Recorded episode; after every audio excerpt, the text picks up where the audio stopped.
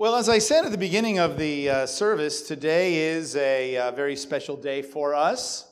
Uh, of course, uh, you all know of our uh, great interest, interest in Eretz Israel, but today we are pleased and honored to have with us Brigadier General Gal Hirsch and his family. Gal Hirsch was born uh, in a small town in the Negev, in the desert in Israel, and he has dedicated himself to a military career since childhood. He's taken part in all of Israel's military confrontations since 1982, leaving a unique signature on a wide scope of strategic thinking owing to his deep understanding of operational art and military planning. After graduating from a military academy with honors, he volunteered for and was accepted into a prestigious elite commando reconnaissance unit of the paratroopers uh, brigade. Rising in the ranks of the IDF, he served, among other posts, as chief of operations in Central Command and commandant of the IDF Officers Training School.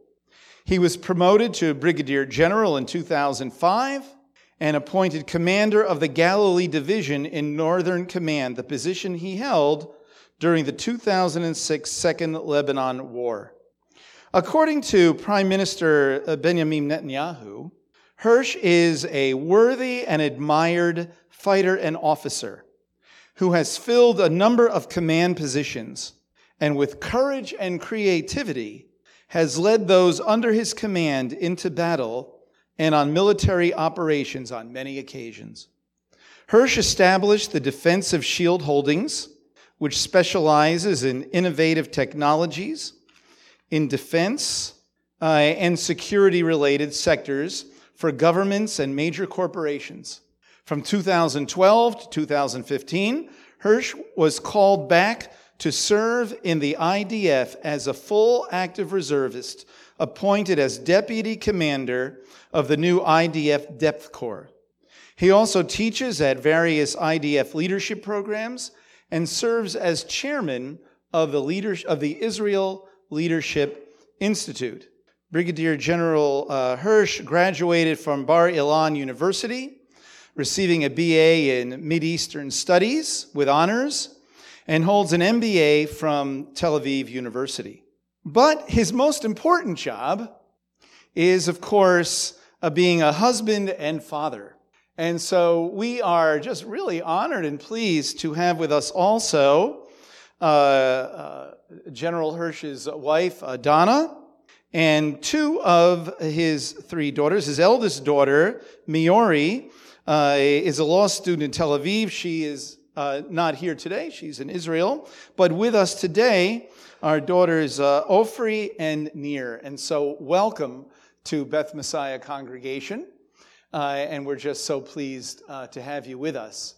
And so, uh, at this time, uh, Brigadier General Hirsch, come and uh, speak. It's our honor and our pleasure to have you with us. Come and share with us today. Oh, and as you are coming up, as you're coming up, Good heavens. Uh, General Hirsch is also the author of A Defensive Shield, an Israeli Special Forces commander on the front lines of counterterrorism. And I actually want to read something about, about the book.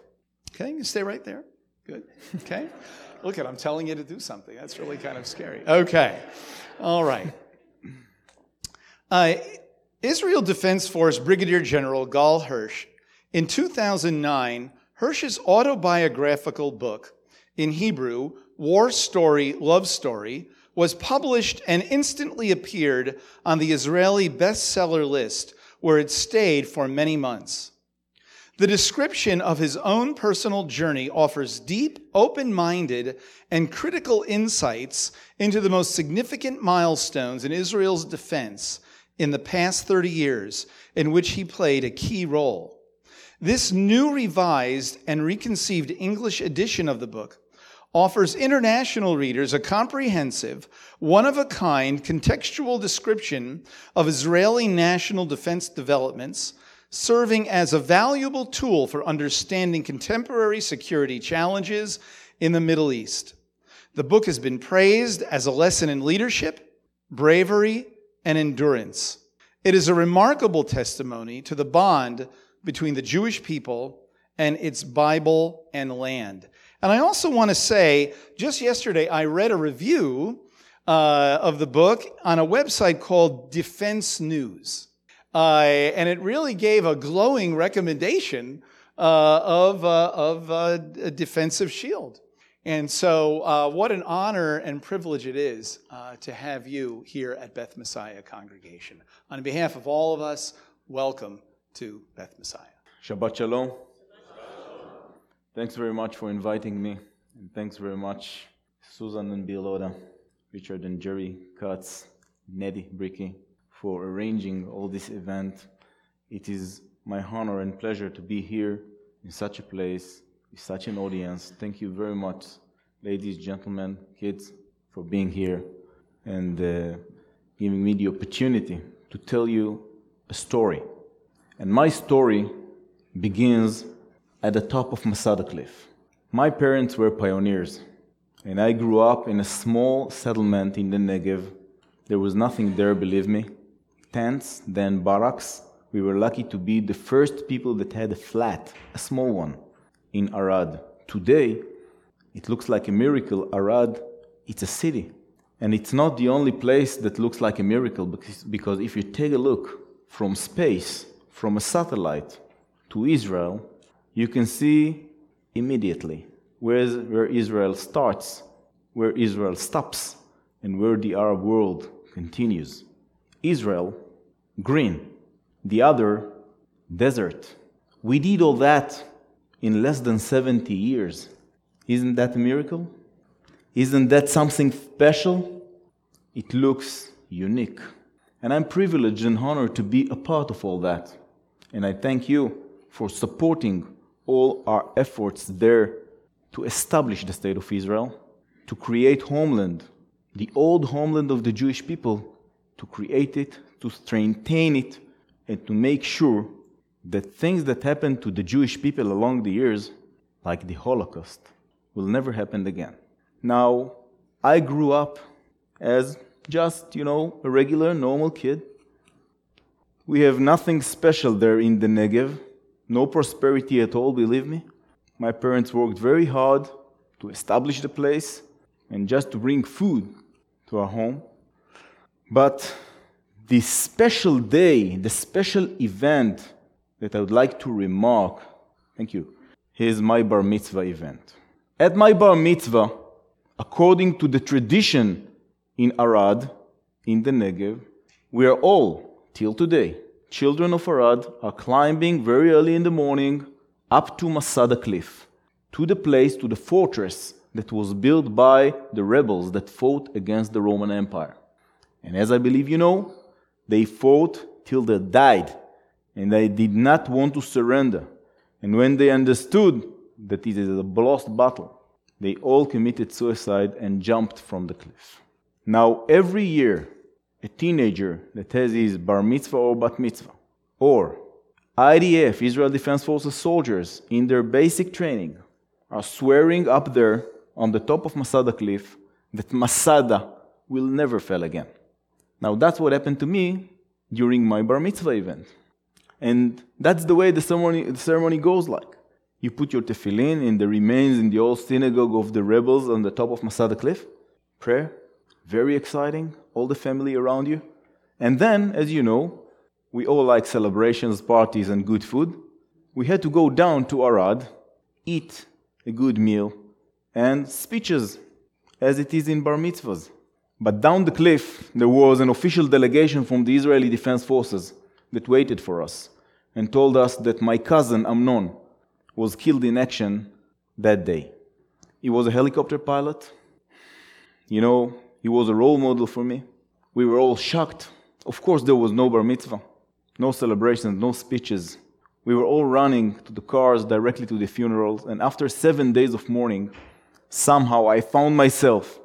I do not really know how. It was a voice that told me to follow his footprints, to take the torch and to fill the gap. And I found myself, I was 13 years old in the recruiting agency, asking to recruit to the IDF military academy, just as Amnon the did.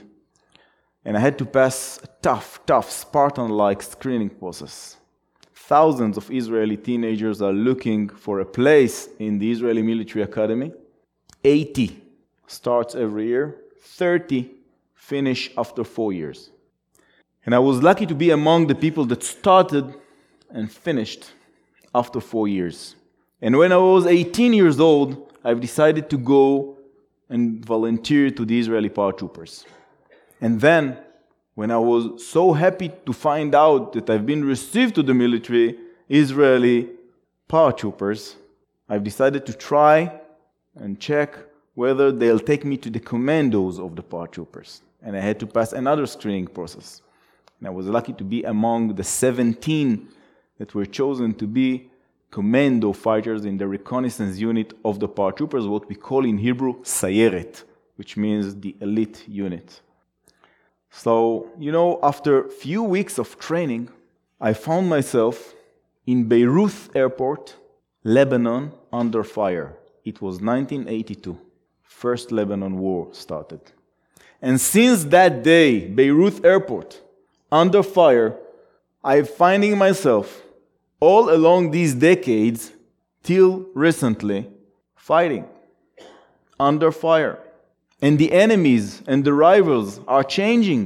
In the beginning, I remember myself first time face to face finding myself in front of an enemy, a terrorist holding weapon.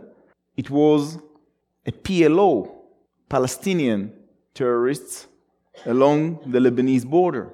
And then along the years, Hezbollah emerged in the beginning as a Shiite authentic movement inside Lebanon, but later on, not too long later, it became an Iranian proxy that actually behaves like an Iranian front guard with a direct access to Israel and to the free world along our borders in Lebanon. And it didn't take too long later, December 87, when I'm a company commander, and before that I've been a platoon leader and a paratroopers company commander, and then an infantry cadets in the IDF officer training school. I've been a company commander as well, and I can still remember this Friday where my company is staying in an alert situation, just as regular. You know, most of the Israeli companies and battalions are staying in a kind of alert during weekends. We do not go home. And I can remember the siren that called us to jump directly to Gaza Strip because the first intifada started, December 87, and it was another kind of warfare that we did not know. It was new to us, this kind of warfare against riots, with fire, with many people that come to kill you. It was not a demonstration, it was a riot that we never knew before, new kind of terror. And just after that, the Gulf War started. First Gulf War. You know, these days, I asked my commander in the paratroopers, after being the commander of the engineering unit of the paratroopers, I asked him whether I can go and study for my BA studies and to get married with Dana, my wife, because we knew each other for about three years, but I believe we net met each other 30 days. I've been always inside Lebanon, behind the lines, in many missions, and I wanted very much to build my family. And my commander said, Yes, it's okay, you can go and start your BA studies, and that's the time for wedding and everything. Now, since we were paratroopers, our chuppah was, of course, a canopy of a parachute, you know. and the rabbi was the paratroopers' rabbi, of course and the people that danced around the chuppah were my company warriors, the fighters, yes? So actually, I thought that three years of silence are on the way. But it was not that like because Saddam Hussein has different plans. And when he started to launch missiles towards Israel, I was asked immediately to come back to service and to be the one that will plan the paratroopers operations with the special forces operations in West Iraq. And then after that, after the first Gulf War, I was asked to change uniform and not to be anymore a paratrooper, but to change into Air Force uniform. Look, it's a kind of a trauma for a paratrooper to change his red beret into a blue one, his red shoes into a black one. It's a trauma that takes you something like about two minutes to recover from. because everybody understands that to serve in the Israeli Air Force, it's something special, and especially if you serve there as an officer in the special forces. In Israel, Shaldag, the Israeli special forces, are in the Air Force. And you know, this mighty war machine, the Israeli Air Force, when you put inside a special forces unit, it's just like melting sugar and honey together. It's always very, very good and effective war machine. And I was privileged to be deputy commander of the Israeli Special Forces. Then, back to be a battalion commander in the paratroopers, and back to the Air Force to be the commander of the Israeli Special Forces. I was appointed by Chief of Staff Ehud Barak to be the commander of the Israeli Special Forces, and for three years I led many of the missions covered mainly that unfortunately we will never be able to speak about behind the lines for about three years. Now, after doing that, I made my, BA, my MBA studies in Tel Aviv, and I thought that I'm gonna have a quiet year. But then started Hashmonaim Tunnel event, and it was during Oslo Accord in Judea, Samaria, and Gaza. We thought that peace on earth is coming with the Palestinians, as you remember, but it was not that like. And I was called back from university, and the chief of staff told me, Look, Gal, you will be the one that will prepare Judea and Samaria division for war. Although we are in the middle of peace process, I am not counting on that. We must be prepared, and that's what I've done. Now, during my preparations, when I'm preparing Judea and Samaria, IDF's division for war, if the peace process will be broken, if the Palestinian Authority won't show responsibility, have they? I don't think so. During that period, a well prepared ambush made by Islamic jihadists that were waiting for me succeeded to target me north to Ramallah. Now, you know, it was just after so many years in combat, acting covertly behind the lines, many operations, many wars, always under fire, and this time they succeeded to target me. Now I was badly injured. There was a brain damage, my shoulder was smashed. My backbone is broken. The lungs collapsed. Ribs smashed. Everything here, it's not bones, it is titanium. And the most terrible injury was that all the nerve system on the right side of my body has been detached from the backbone. And I became half paralyzed. And actually, if you could see me these days, you will see me something like that on a wheelchair. In the beginning, of course, I was under intensive care in Hadassah, Jerusalem, and then to Tel HaShomer Hospital for another year of recovery procedure. Now, you know, for me, it was a terrible failure. How could I let them succeed? I was sure that I must recover mainly in order to win, and the victory should be returning back to the battlefield. Now, I was 97% disabled, and nobody believed that I'll be recovered. And you know, when Donna pushed me with a wheelchair to the recovery department, and the doctor, a very famous one, manager of the recovery department in Tel HaShomer Hospital, first time saw me after I've arrived from Hadassah, Jerusalem, he told me, Look, it's a terrible injury. It's not only one department that should take care of you because we need to make it a multi effort. It will take long, long time. Tell me, Gal, what will be your goals, your objectives during the recovery procedures? What would you like to achieve? Now, I was not ready for this question. I was on a wheelchair, laying this way, and looking to the doctor, feeling terrible. Really, mainly not only the pain and the morphine's effects. It was mainly the feeling of failure They succeeded to target me. For the first time, I was not the one that won. And I told him it was like in heartbeat. Sometimes questions, specific questions, crystallize your mind and you know what are you here for. And I told him, Doctor, I want to be able to shoot, to hug, and to write. He was shocked. Said, To shoot? I told him, Yes, doctor. I must hold my rifle again and to be back to the battlefield. I must be able to hug Dana and the girls. I must be able to write orders to my subordinates. Well, start to work, doctor. And after about eight months of recovery procedure, you know, it was it was tough, it was it was difficult, it was painful. And one night, suddenly this finger started to move.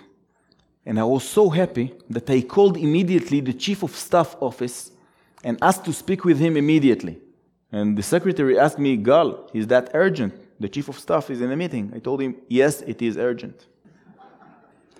And he took the phone and said, Yes, Gal, what, ha- what happened? I told him, I'm healthy. So, what do you mean by healthy? I saw you in the hospital three weeks ago.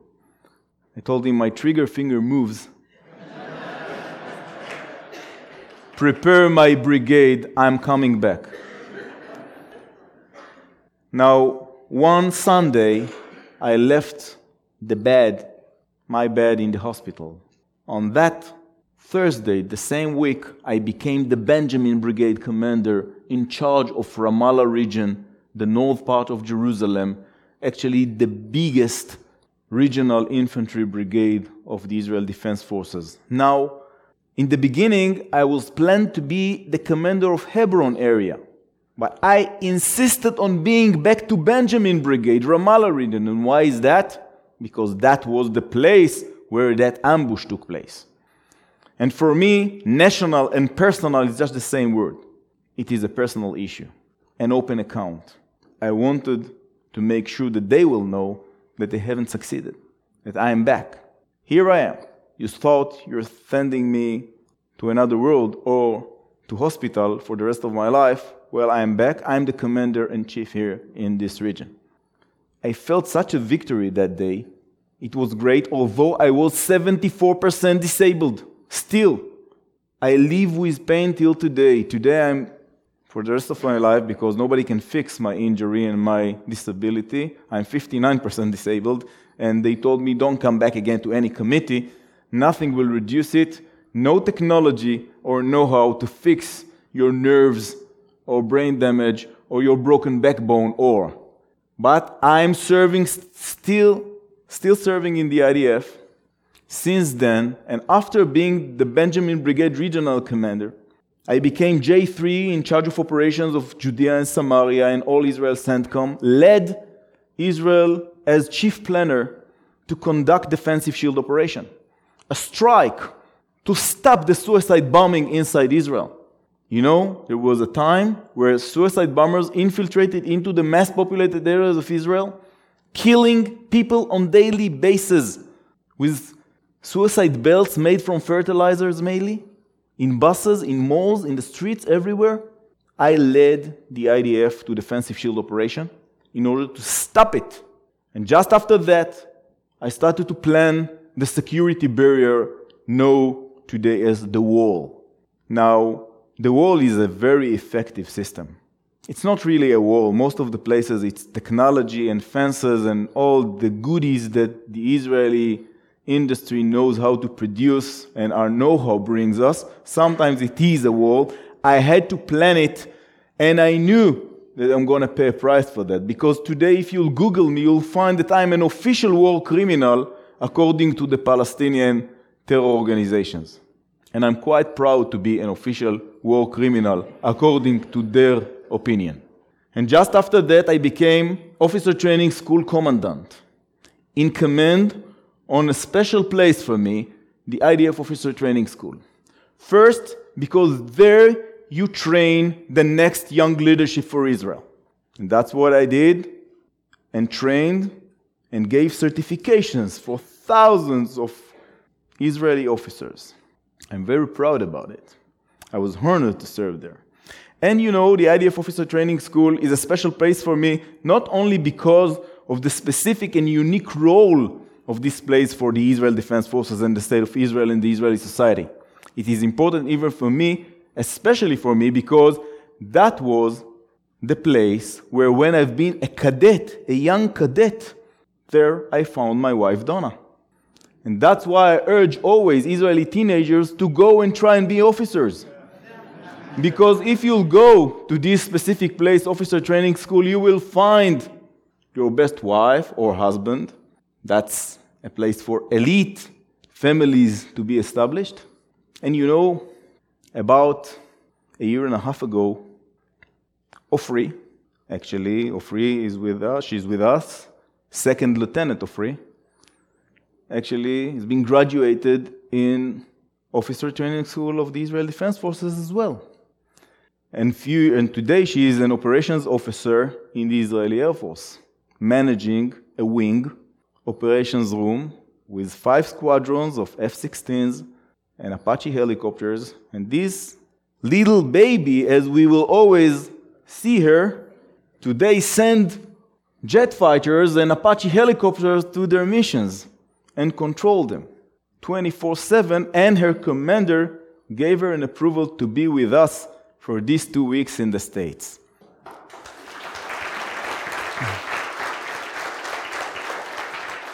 Her elder sister, Mary, she's a captain in the Israel Defense Forces, a reserved captain. And Nir is with us today. Next month, 14 years old. She is in high school and training to be an officer. Now, our family treat itself as a fortress that must work 24 7 to secure the state of Israel. It's not about military career, it's about a life mission. That's our mission. We serve the state of Israel.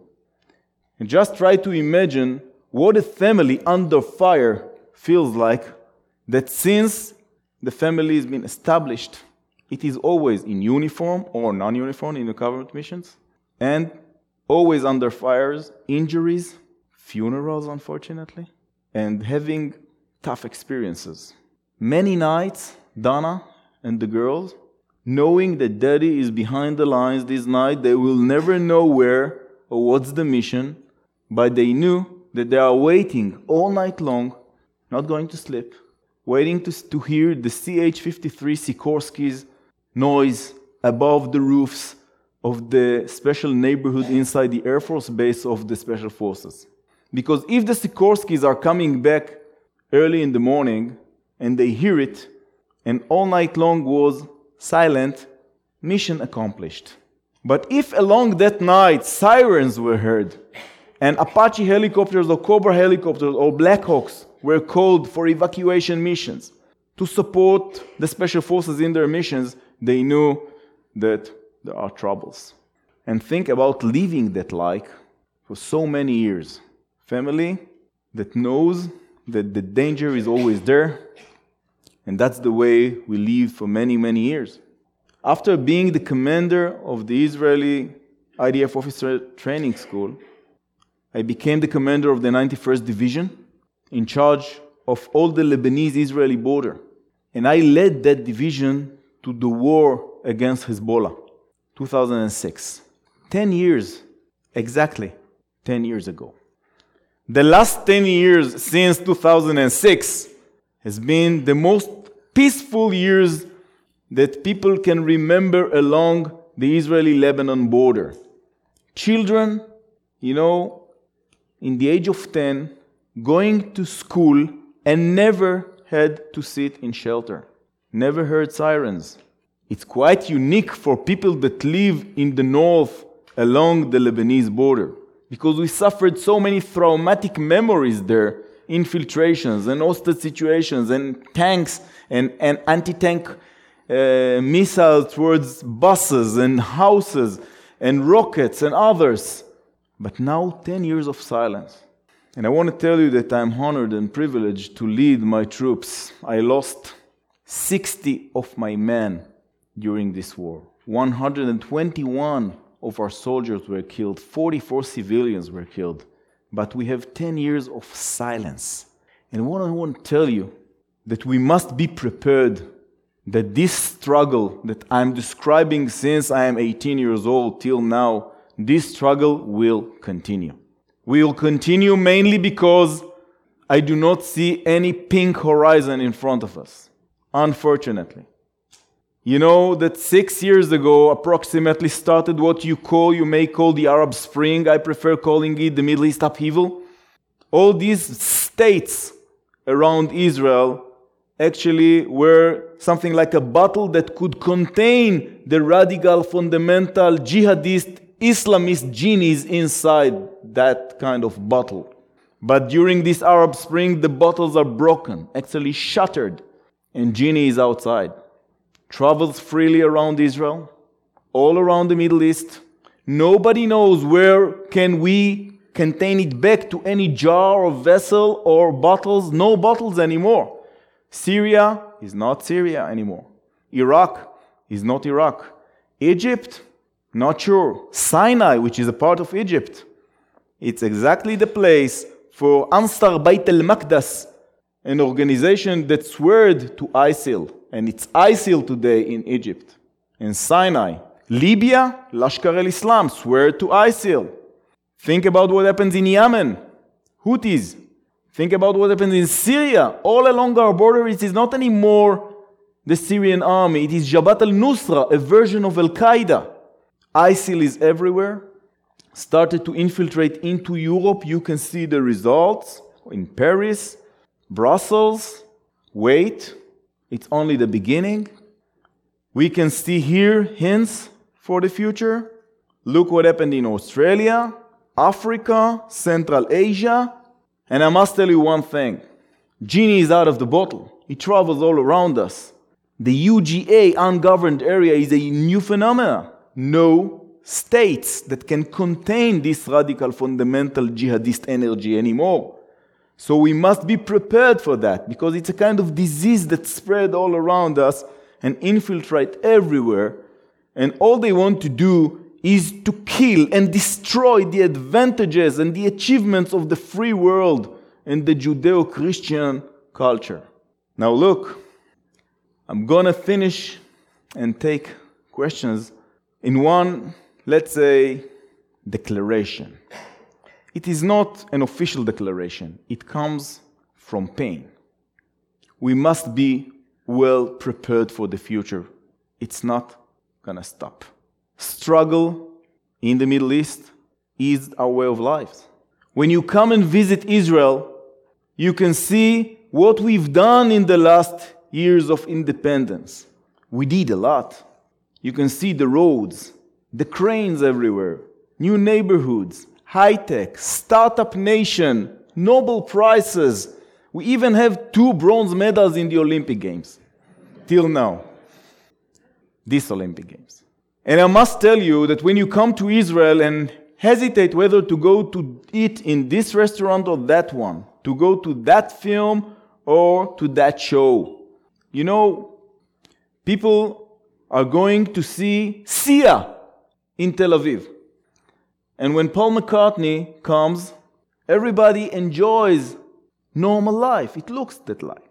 But let me tell you one thing it's a bubble.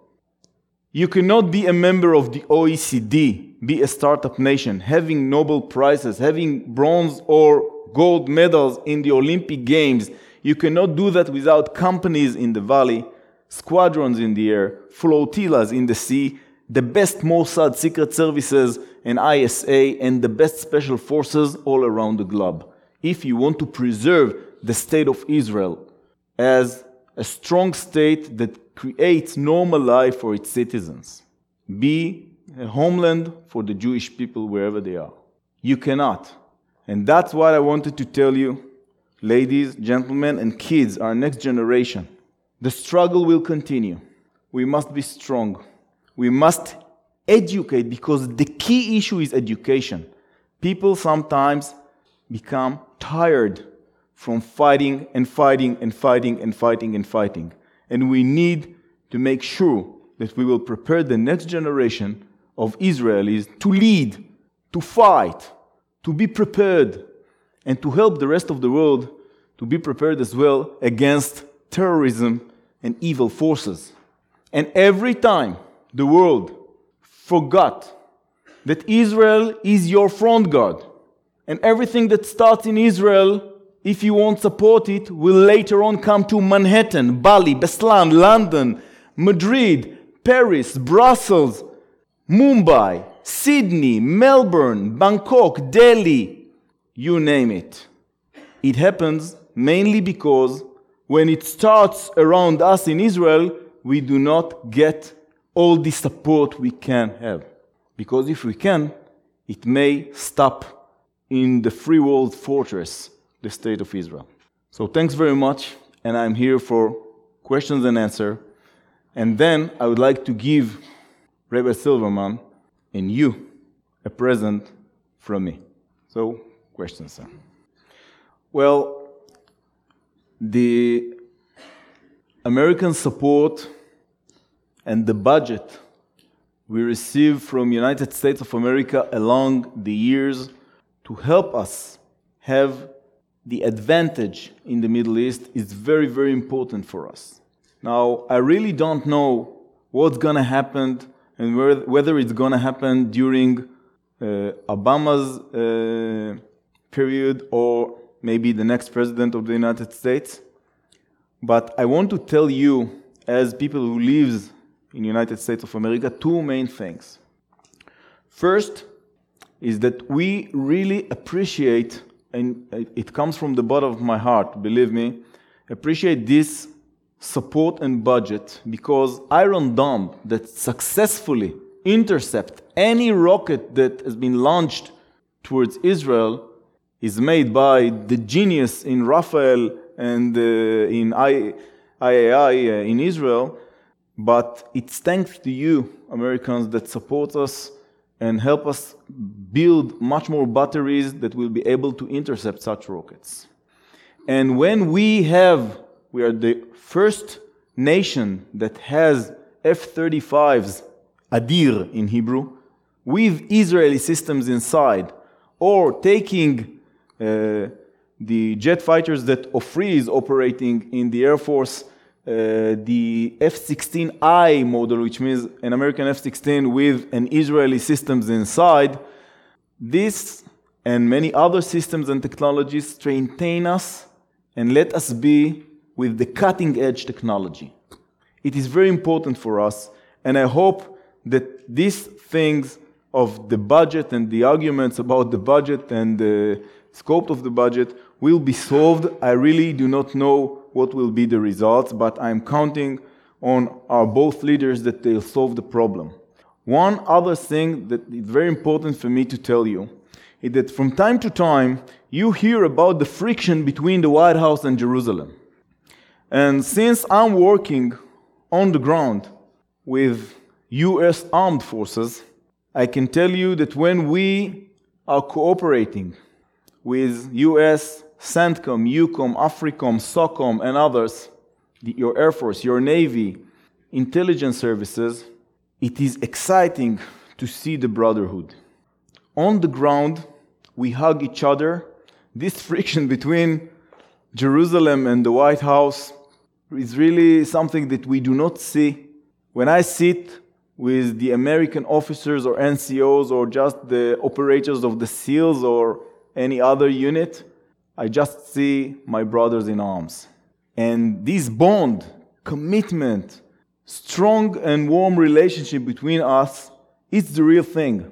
It's the real thing because the people share so many values and threats and understand the importance of cooperations and living together and working together that the friction between leaders, if it happens from time to time, does not affect on the core issue, which is the relationship between the nations and the people.